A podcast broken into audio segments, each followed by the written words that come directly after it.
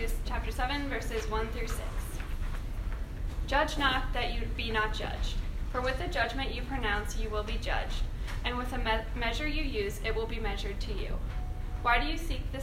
Why do you see the speck that is in your brother's eye, but do not notice the log that is in your own eye? Or how can you say to your brother, "Let me take the speck out of your eye," when there is the log in your own eye? You hypocrite! First take the log out of your own eye, and then you will see clearly to take the speck out of your brother's eye. Do not give dogs what is holy, and do not throw your pearls before pigs, lest they trample them underfoot and turn to attack you.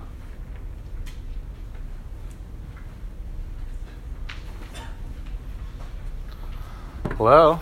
Oh, gosh. All right. So I won't make you do that again. Trust me. Um, glad to be here. You're doing okay? Yeah? How was Easter break two weeks ago? Good. how about how was uh, how's April going so far? It's been a while, hasn't it? You know, it's been a while since we've been together. So, for those who don't know me, I'm Sid Druin, and I'm the campus minister for RUF Reformed University Fellowship which is a Christian campus ministry that exists to serve you all, wherever you are and whoever you are. And we mean that. We mean this is for every kind of person, at least that's our intention. We don't just want to be one scene on campus, we don't just want to be one kind of person from one kind of personal background. We want to represent everyone as much as we can. We hope that this feels welcoming to you no matter where you come from or um, maybe what you identify with. And so, what we mean that even just with spirituality, uh, you don't necessarily have to buy into Jesus or Christianity to be here. In fact, we're really glad that you're here if you don't count yourself as being convinced or uh, believing in Christianity all the way through. We're really glad you're here. Um, we're also really glad if you do believe in Christianity and you do buy into Jesus all the way through. We're glad that too. So, um, and again, like those are hard categories, so maybe you say none of the above, maybe you circle that one, or maybe you circle somewhere in between, and that's fine. We're just, again, like we just hope you feel welcomed. I want to say a couple of quick hellos and, and thanks for comings. Uh, there's a group in the back, I think from Back Creek, appropriately. Um, so they came and brought some snacks for us, and they're staying up late with us. So uh, maybe we should just give them a round of applause already. Uh, proud of you, proud of you back there. Um, so thank you for doing that, and please say hello to them afterwards. I'll say that again at the end. Um, also, there's a group up front uh, from Stonebridge Church. So we got two churches. Uh, we'll let them fight it out at the end. Um, no, seriously, they're both wonderful churches. They're both uh, really doing us a favor by visiting, um, and they're just excited to meet you. So if you want to say hello to them, as well as Brent and Mary, thank you. So you want to say hello to them, that'd be awesome as well. So anyway. Um, also, like if you're just new, if this is your first time here, or maybe it's your first time in a while, or maybe it's your first time, or feels like your first time every time, we're really glad you're here. We hope you feel welcomed, especially, um, and I'm thank- thankful for the time and the risk you took to get here. Okay, this semester in large group, that's kind of what we're up to right here, right now. We've been looking at the Sermon on the Mount. The Sermon on the Mount is chapters 5 through 7 of the book of Matthew. I've said this before, and I'm going to say it again. These chapters contain some of the most famous words of Jesus. And this worldwide historical track record is why I'm making the case that the Sermon on the Mount is essential Christian teaching. Historically and geographically, it's been central to every generation and every culture's take on Christianity. It's been a part of what it means to be a Christian as it's defined by Christians and non Christians alike. It's been a real central figure to that.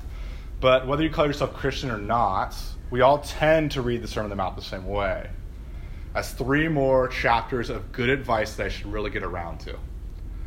And as if Jesus' words to us here and everywhere else were just like another practice to start to do, like mindfulness or good posture or lawn or picking up laundry or basic food shopping you know, like the you know the practice that kind of just slouches, maybe piles on the floor, maybe mocks you every time you open the mini fridge. Um, regardless, like eh, we are really glad that Jesus does not have to fit into that category, nor does the Sermon on the Mount, because let's just take a deep breath and realize that this is an invitation. Let's read the Sermon on the Mount as an invitation. Jesus is asking us to see the world and to see ourselves differently to see us ourselves and our lives and the world around us with spiritual imagination. And so that's why we're calling the series title, I know, I'll just I'll just do the I'll just do the main title, no subtitle tonight. Beyond good advice. Beyond good advice. Okay. So this week we're beginning chapter seven, the final chapter of Sermon on the Mount. We're rounding the corner, and we're actually going to slow down at the end of the sermon series, which is unheard of in sermon series history. Usually you just pile the rest of it in a big giant mess, but we're going to go a little bit slower, and we're going to look at chapter seven about four different approaches. Uh, in chapter five, um, I'm going to use some words from Dale Bruner. We surveyed the width of mercy. That's what we looked at in chapter five, the width of mercy. That is God asking us to love in ways that are far from narrow, far from narrow minded, far from narrow hearted. Chapter 6, we surveyed the height of faith. The height of faith. God asked us to trust in Him in ways that are dizzyingly high and dizzyingly practical. And now in chapter 7, we're looking at the depth of justice. The depth of justice. Even in verses 1 through 6 that we just heard read, God is asking us to wade into our lives well past the shallow end and into the deeps. So, would you pray with me and for me as we go there to God's depths and our depths? Father, thanks for this time. Um, I don't take it for granted. Uh, at least I try not to. And I pray that we wouldn't, no matter where we are with you, that you'd meet us, uh, that you'd shake us up, that you'd change us, that whether we're bored already or whether we're excited um, or whether we I'm not sure why we're here or, or definitely sure why we came. I pray that you'd meet us. And I pray that you'd, you'd move and that you would be high and lifted up, Jesus. That within a day that we would see you afresh, that we would see you high and lifted up, more beautiful and more believable to the eyes of our hearts, and that that would make an impact. That would um, change the way that we live and change the way that we see everything else and see everyone else, including ourselves. In Jesus' name we pray. Amen. Uh, some of you know this detail. Uh, I grew up in a downtown neighborhood in Columbus, Ohio. Uh, I had very mixed feelings about growing up there, just really honestly. Uh, it was German Village, if you want to know. Uh, you can always visit. Pilgrimage. I often wished I grew up closer to many other kids my age, which was the suburbs. Okay, in the latter part of the 20th century, just a history lesson, uh, living in an urban area was not on the trend. It wasn't trending upwards for families. Young families were not into living in downtown neighborhoods, and maybe they still aren't.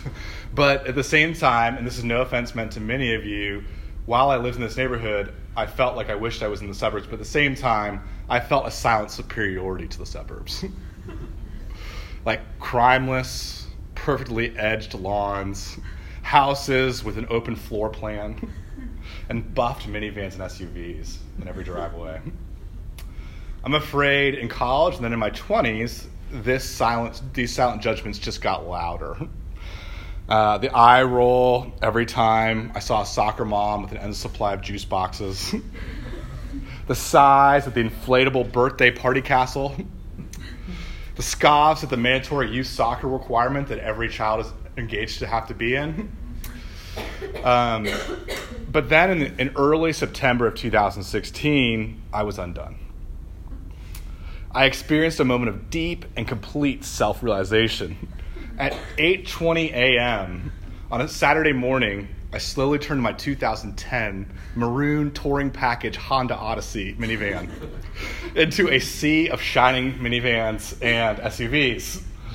As far as the eye could see, there were peppy, preppy mothers and visor wearing dads. Moms holding the hands of, the, of their newest bed headed soccer recruit. Dads dragging sloshing igloo coolers filled with endless juice boxes. Then, as my wife and I unloaded our van full of shin padded up children who were playing youth soccer, folding chairs, and yes, our igloo cooler with snacks in it, I felt nauseous. True story. I did the math. Yes, my children attended bounce house parties. Check. Yes, my house has an open floor plan. Check. okay, my yard is in need of lots of work. Not perfectly edged. A dandelion paradise.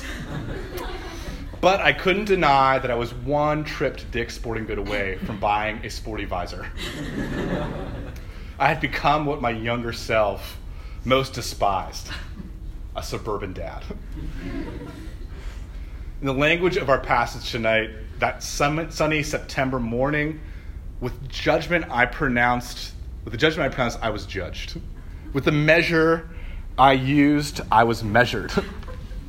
Weaving my way through the endless lines of massive convenience, fuel inefficient Yukons and Tahoes and Odysseys and towns and countries, I felt the speck in my eye instantly and subjectively grow to a log. I recognize this is a little over the top, perhaps a somewhat silly example. After all, how principled and how important was my condemnation of suburbia? Yes, I did have a few sociological points in my early days about the socioeconomic exclusivity, the superficiality of the American dream, and yes, the bad gas mileage of suburbia. No, moving to and growing up in, sub- in the suburbs is not necessarily evil and not necessarily even bad, okay? But you get this idea, right? All of us can go there. We judge and are judged by people all of the time. That's what we do. We're always judging, we're always being judged. People talk about us unfairly behind our backs, and we do the same thing.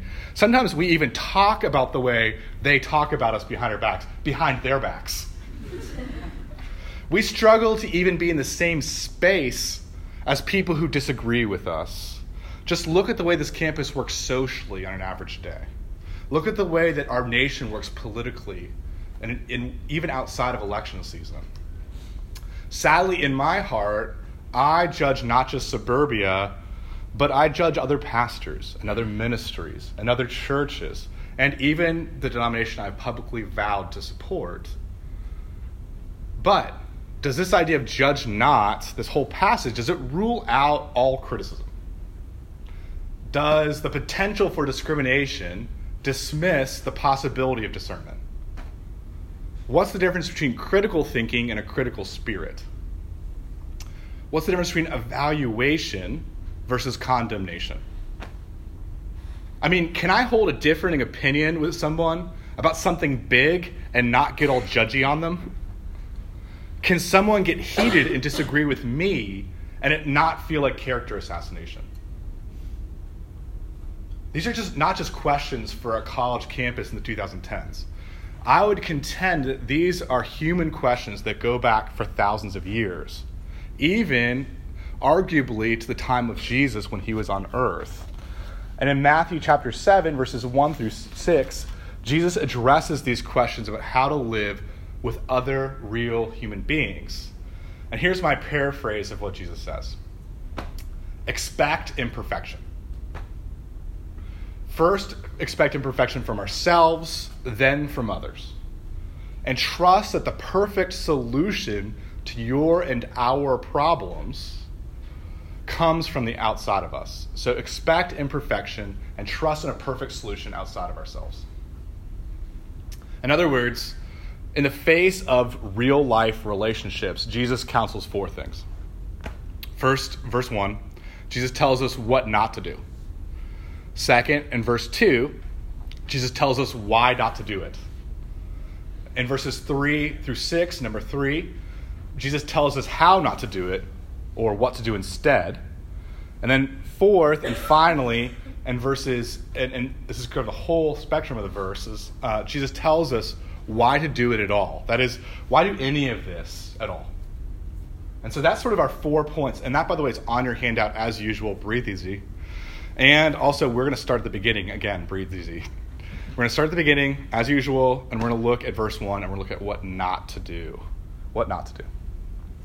Jesus' first counsel, what not to do, is stated clearly and concisely Judge not that you may not be judged. Judge not that you may not be judged. Culturally, this should be very familiar, whether you call yourself a Christian or non Christian or something in between. Okay? This verse is arguably the most quoted verse in the Bible today.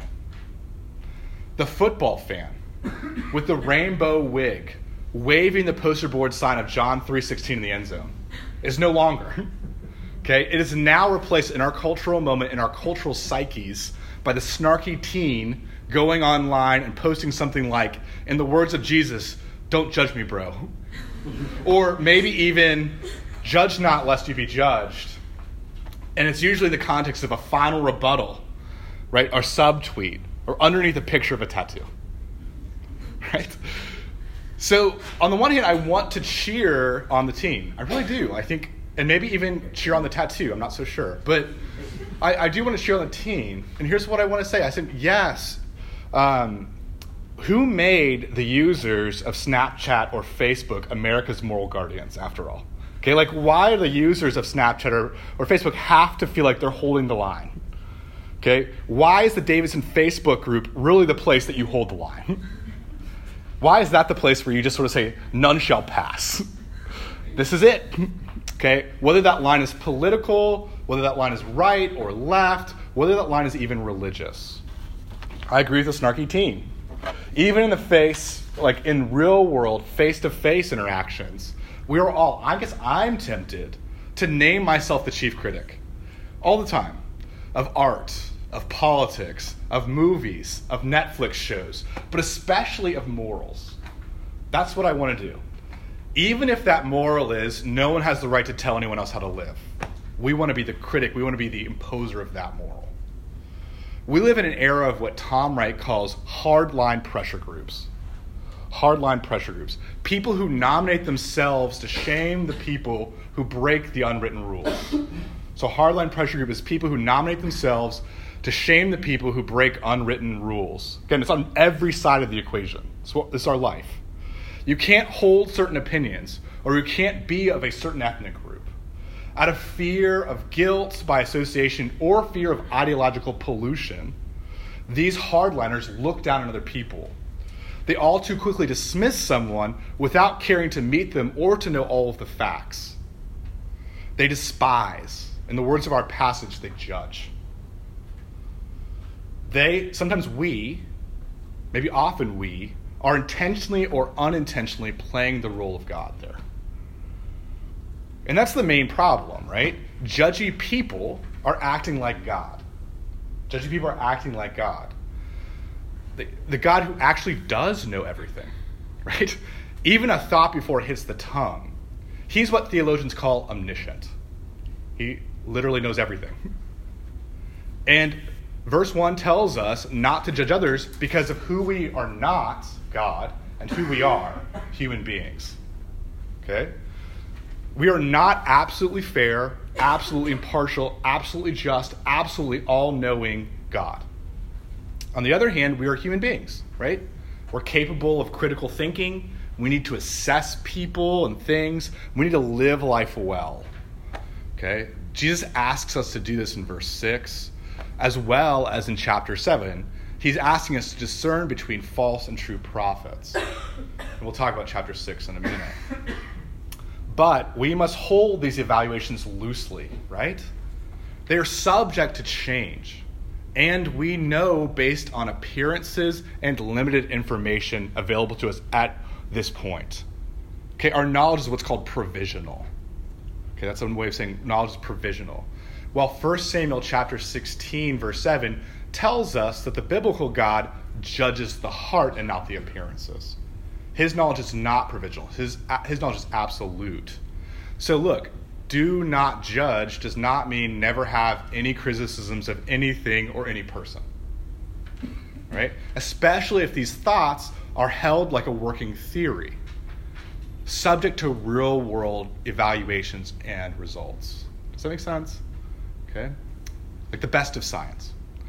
Judge not does mean don't hold a view of someone or something absolutely, as if you know it all, without the possibility of ever changing your mind or that that thing or person would ever possibly change.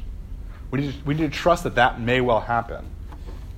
And so we've already begun to unpack point two tonight, right? Why not do it? Why not judge not? Okay? Why do we choose to judge not?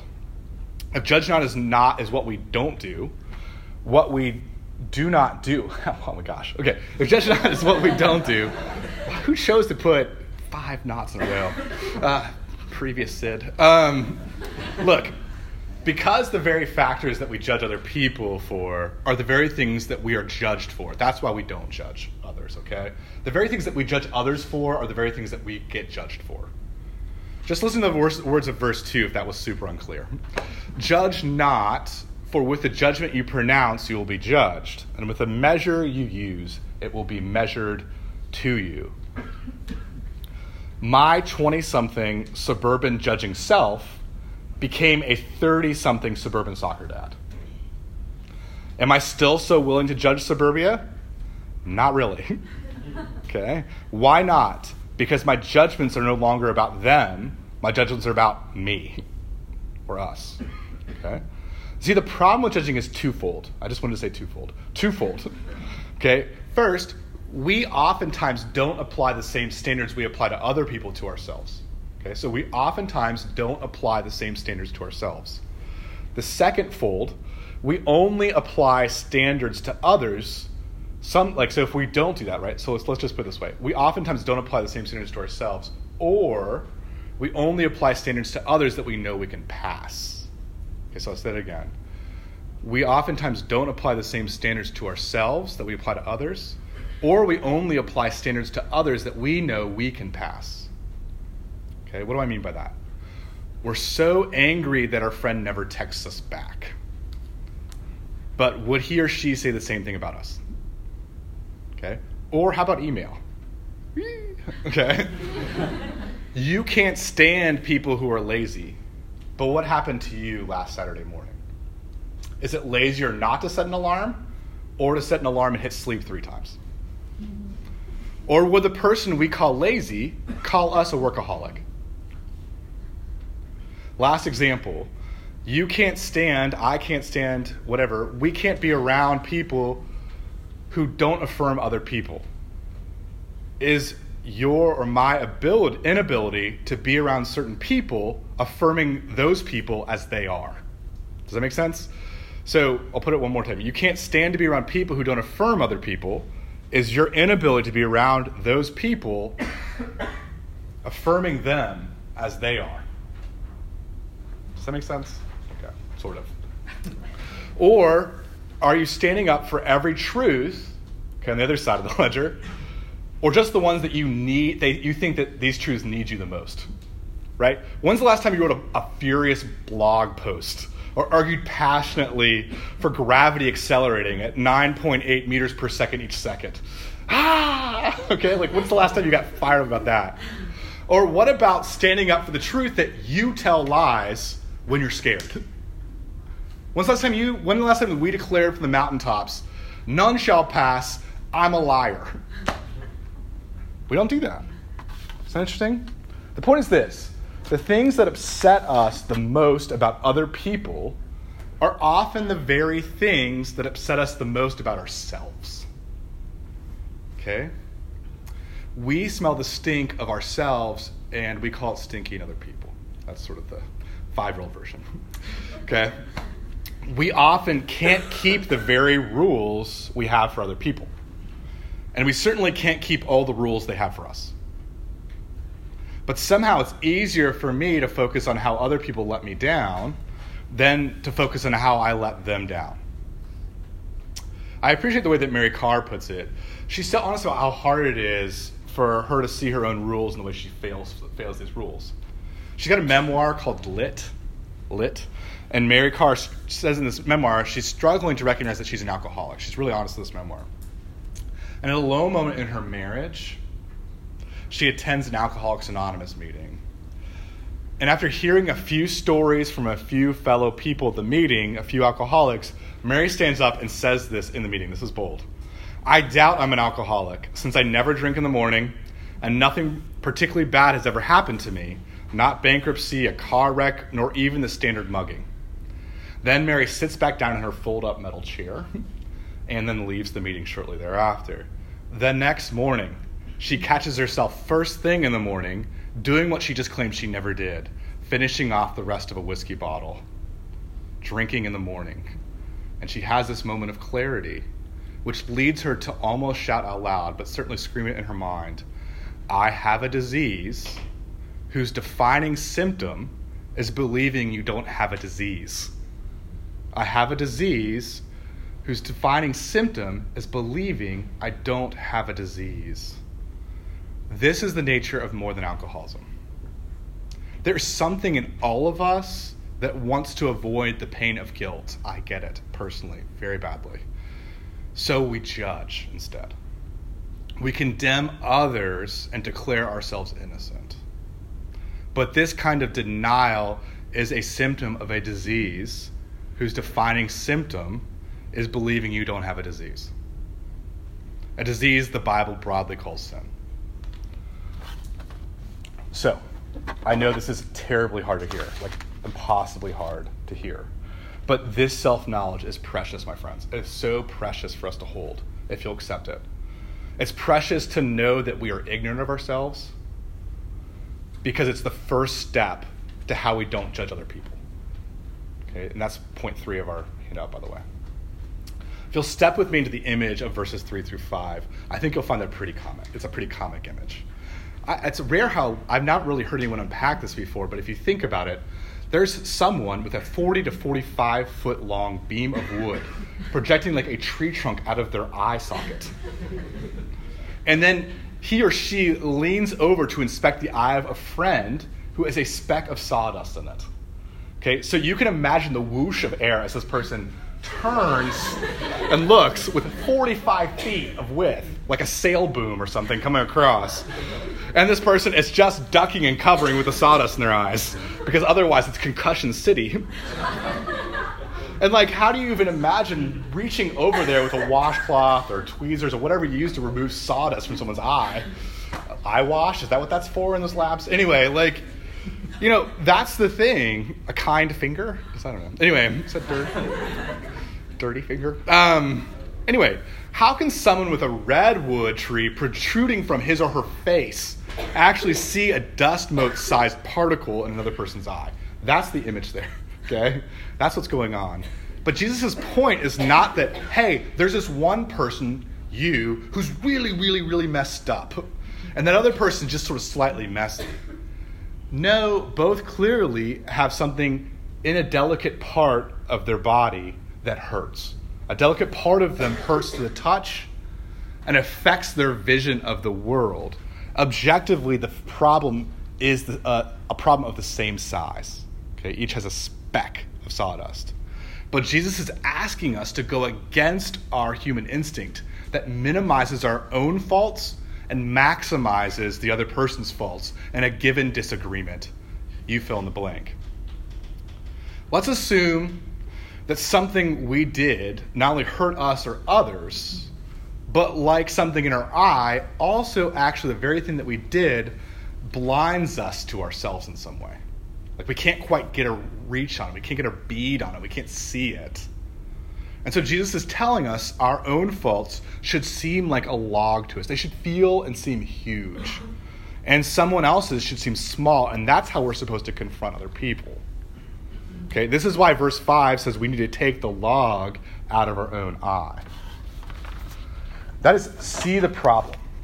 Okay, this is very practical. Like I'm going to solve all your roommate problems right now. Okay? see the problem. And if you can't see the problem, ask the person, what's the matter? I know it's shocking. Okay, once I've seen the problem, okay, which is hard, very hard, very hard. Let's say I'm not keeping my word. I own the problem by asking the other person to forgive me for being unreliable. For being unreliable, right? And then, this is how I take the log out of my eye. I attempt to make my walk match my talk even if it means I've got to change my talk to be more walkable. And here's what I mean maybe I need to say no, or maybe just ratchet down their expectations for how I'm going to perform that day. Okay? You might get a 30 minute lunch. Okay? Only after I've seen and owned my part in the dispute can I address their part. And our perfectionism, this is so interesting to me, we tend to assume when something's wrong, it's either entirely their fault, I'm all good, or it's entirely my fault, I'm all bad. But likely in this scenario, each person has sawdust, remember, in their eyes. it's likely not 100% to 0% or 0% to 100% deal. Does that make sense? For that particular incident and for our lives in general, if you're a generalizer and you're just seeing patterns in the, in, in the, in the, in the air. And look, I love this part though. Look at verse 6 with me. Jesus is a supreme realist. He recognizes, yes, we tend to favor our version of events over the other person's version of events. Right? But not every problem can be solved through practicing the humility of self knowledge. Jesus realizes that we need a second step. We need to know others just like we know ourselves. We've got to study others and learn who they are and what they're about, just like we study and learn about ourselves. Okay? Most people will receive correction.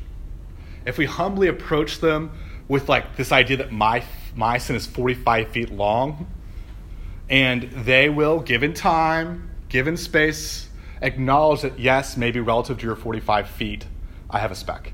Do you see how that would work almost every time? So, but a very, very small amount of people in this world will not receive your correction. This is just true. According to the book of Proverbs, this small group of people are called fools or scoffers. Fools or scoffers. By definition, they despise correction, they trample it underfoot, and they will turn and attack you when you try to correct them. Okay? Like wild dogs and wild pigs. Knowing them and naming them as someone like this is serious, serious business. Okay? Again, talk about where you can go from discretion to discrimination very quickly. It's based on many experiences with that person, not just one. The person needs to have the, the freedom to change in your mind and heart or in reality. And this isn't an excuse to avoid conflict, which is classic. Just a fool. We're done here. Okay, it's we don't when people react poorly to us confronting that does not mean they're this necessarily. Okay. However, this is a category that might be reserved for the modern word abuser. Okay, and I just it's a helpful reminder that there are things that happen to us in this life, physical or sexual or emotional abuse, which are not your fault if that happens to you. It is not something you did. In that case, the log is only in the other person's eye. And please, please, if that's happened to you, which has probably happened to a lot of you statistically in this room, find someone to talk to about it if you haven't. A counselor, a friend, an intern, me. We'd love to listen. Okay. But, but, many, many scholars, biblically, don't think that the pearl or the holy thing is actually just correction. Right? That's, that's, like, that's not the treasure of, of verse 6, right? Your pearls or what is holy is not necessarily just correction. Instead, most people who have studied this passage believe that the most sacred and beautiful possession that a Christian can have is the old, old story of when God became a man named Jesus of Nazareth. Later in his gospel story about Jesus, Matthew in chapter 13 tells a story about how a man sees something covered with dirt that's been stepped on and stepped over many, many, many times. It's a treasure hidden in a field. And in his joy, this man goes and sells all he has and he buys that field. And then a verse later, the same man is described as a pearl merchant in search of fine pearls. And he claws, the, picture is like he's clawing his way through buckets of fakes and cheap pearls. He's leaning over glass cases with a, one of those, like, I don't know, jewelry magnifying glasses. And he's looking to find that one pearl of great value. Who's this man? First and foremost, it's got to be Jesus. Okay? He is the man who, in his joy, goes and sells all he has and buys the world, the field. He is the merchant in search of fine pearls who finds the one pearl of great value, and he goes and he sells everything that he has and he buys it. But what is the dirt encrusted, passed over treasure? What is the pearl of great value, which everyone thinks is a fake or way overpriced? According to the rest of the book of Matthew and the New Testament in its entirety, that treasure, that pearl, is me it's you and people like us. Okay? You see, God's love sees below the dirt, below the scuff marks, the way we are all walked all over and passed over by many human hands. God's love sees through the thick, chalky coating of judgments we have made and judgments that have been made upon us. And Jesus sees each of us as God originally designed and meant us to be. And Jesus, deep down, sees this and he realizes that it's going to cost him everything to get. But every one of us he buys will be worth every precious drop of life and blood for him. You see, in the words of St. Augustine, he loves each of us as if there were only one of us. Loves each of us as if there's only one of us. But the one who loves us totally is also totally just. He knows us whole. He's not blinded by human limits. He's not blinded by human faults to the ways we have failed to keep even our own laws, much less the measures of God, right? And so the cost to declare us innocent is for Jesus to be declared guilty in our stead. And so the judge of the universe is judged for us. He's given death to give us life without guilt in an event that Cornelius Plantinga calls obscene beyond telling, God in the hand of butchers. Jesus is on an altar of two by fours, stacked into an X between two thieves on a hill of bones. And this is Jesus in the act of selling all that he has, giving up all he has to purchase us as we are, not as we should be. And this is the true story of God sold out for us. And it's why we do any of this whatsoever at all. Like, what is the point of all of this? Why would we ever do this? How, how are we ever going to stop judging and getting judgy and, judge, and being judged by other people who are judgy? It's the why and the how we don't judge other people. Because the person that you live with, the person you barely know, the person that you love to hate or you hate to love, is like a treasure chest buried in a dirty field. He or she is like a pearl scuffed in an old beach bucket. Perhaps Fyodor Dostoevsky puts it best. To love a person means to see him as God intended him to be. To love a person means to see her as God intended her to be. Whether that person is in a sea, a suburban sea of minivans, or in the chair right next to you. That's what changes us. Would you pray with me? Father, thanks for this time. Thanks for this passage, as hard as it is. It makes me sweat. Um, I pray that you would be with this pearl of great price, with this message, with the truth of how we need to hear this desperately as individuals and as a culture and as a cultural moment in time, but that we've needed it forever because we're human. And I pray that you would move in us, that you'd remind us of the old, old story, and that you'd help us to wrestle with it no matter where we are with it. Thousandth hearing of the first. In Jesus' name we pray. Amen.